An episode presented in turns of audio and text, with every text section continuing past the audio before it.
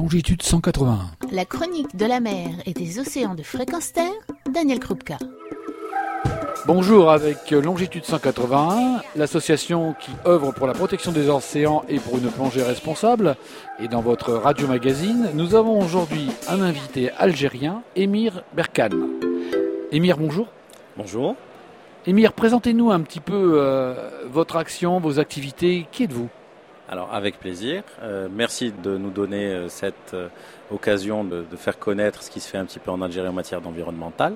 Donc je suis Emir Berkan, médecin de formation, intervenant en santé environnementale, militant écologiste avant tout. Nous essayons avec notre team de faire des explorations sous-marines et souterraines à but scientifique. Donc nous collaborons énormément avec le gouvernement, les ministères, les universités en premier lieu. Donc euh, il y a un mouvement global euh, qui veut qu'aujourd'hui euh, nous nous retournons vers des problématiques qui sont d'ordre global sur lesquelles il faut agir de façon locale. En fait, ce que nous faisons en ce moment, c'est essentiellement du prélèvement souterrain et sous-marin pour les universités. Souterrain qui nous permettent aussi d'informer, de sensibiliser sur l'importance des nappes phréatiques.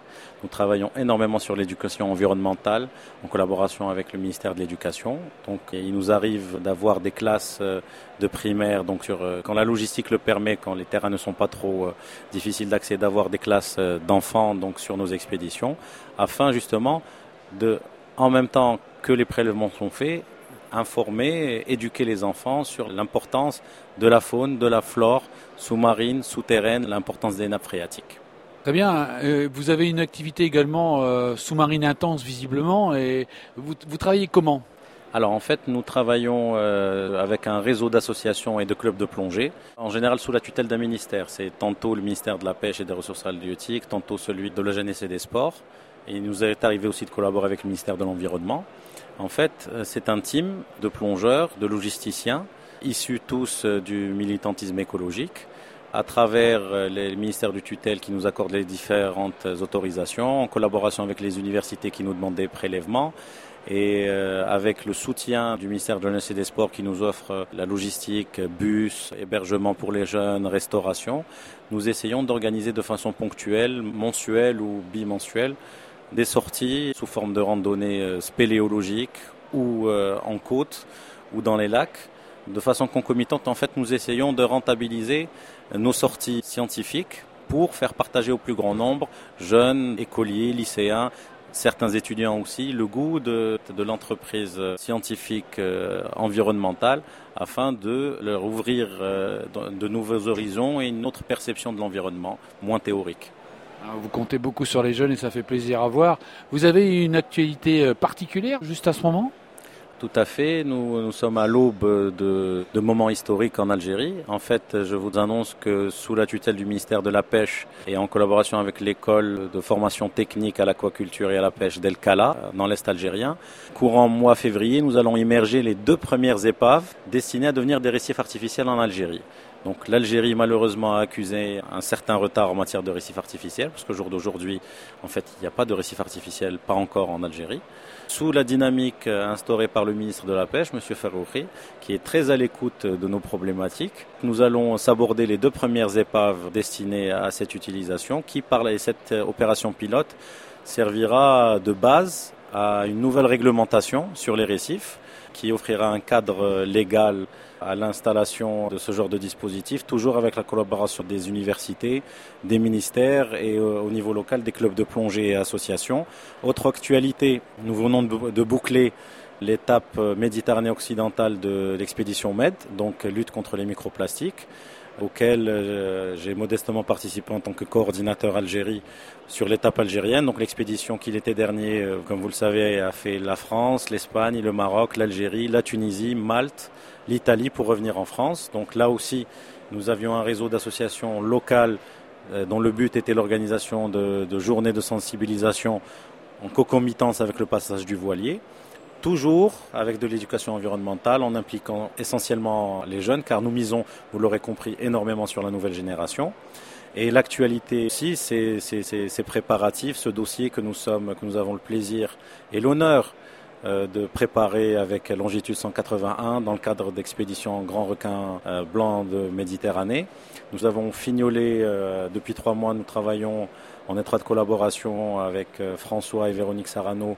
Nous avons rédigé un dossier pour que comme vous le savez très bien, donc vu que l'étape italienne de l'expédition Med a dû être annulée, donc nous avons réfléchi à une alternative sur les côtes algériennes. Le dossier a été transmis à Monsieur le ministre de la Pêche, qui n'a pas caché son enthousiasme devant cette entreprise, sachant que l'Algérie, en abritant la première étude qui pourra en effet recenser le grand blanc de Méditerranée, voire les grands requins, ne peut être que d'un apport euh, historique pour l'étude euh, halieutique euh, en Algérie. L'actualité, c'est la venue de François et de Véronique au mois de mars à Alger pour donner une conférence et rencontrer les officiels et euh, signer une convention ou un partenariat qui officialiserait cette expédition vers la fin de l'année 2015. C'est l'événement qui nous occupera essentiellement cette année, vu l'importance de l'entreprise. Ça constituera l'essentiel de notre actualité cette année. Une actualité très dynamique, euh, et je sais que vous êtes modeste, euh, vous ne mentionnez pas tous vos efforts là-dessus, mais moi je suis très curieux, j'aimerais connaître quelle est votre motivation? Quelle est la, chose qui vous a fait réagir, prendre conscience de ce besoin de préserver l'environnement?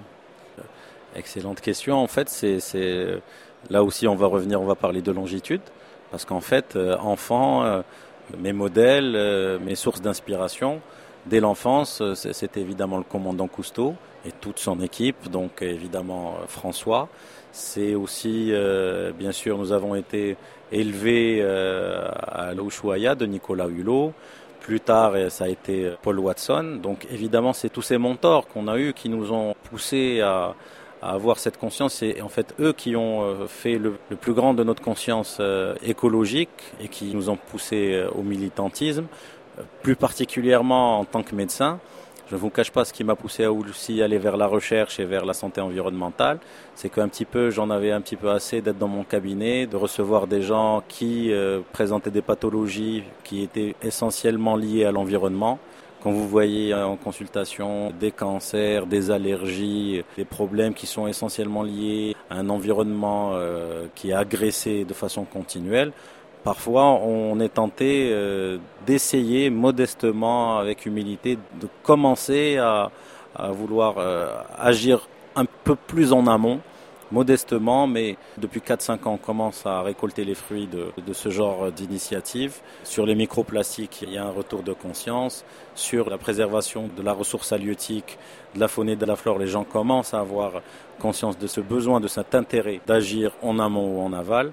Donc c'est un petit peu ça nos motivations. C'est ces personnes-là qui continuent aujourd'hui encore de nous inspirer, qui certainement donc on va essayer de transmettre ça à, la nouvelle génération qui monte, essayer de leur inculquer cet amour de, de l'environnement, cet intérêt pour, pour la nature, comme disait le commandant Cousteau, qui est pour les générations futures. Je crois que vous êtes en train de faire une très belle conclusion. En tout cas, merci. Je vous souhaite bonne chance. Euh, nous vous souhaitons bonne chance euh, pour toute votre actualité, pour le programme Requin Blanc Méditerranée et Grand Requin. Et puis, ben, on espère en reparler euh, sans doute l'année prochaine lors de votre passage à Paris. J'espère qu'on en parlera en Algérie. J'espère que cette entreprise ira à son terme et qu'on pourra mettre en place l'expédition, avoir de beaux résultats et contribuer modestement à l'évolution des choses. Ce qui est sûr, c'est que cette année, c'est la mise en place de l'expédition et évidemment, si ça réussit, nous espérons faire partager cette expérience lors du prochain salon. Merci, bonne journée. Également, merci beaucoup et merci à tous les adhérents de Longitude 181, leurs partenaires et leur soutien. Quel que soit le côté de la Méditerranée, nous sommes tous responsables de ce patrimoine commun. Une fois encore, les bonnes volontés sont légion et se retrouvent dans un ailleurs quelle que soit leur appartenance géographique ou culturelle. La reconnaissance d'un patrimoine commun réunit les hommes. Le docteur Émir Berkane, dont la devise est explorer, partager, protéger, nous en fait la démonstration. À suivre, à dupliquer pour un avenir meilleur. Retrouvez et podcastez cette chronique sur notre site fréquenceterre.com.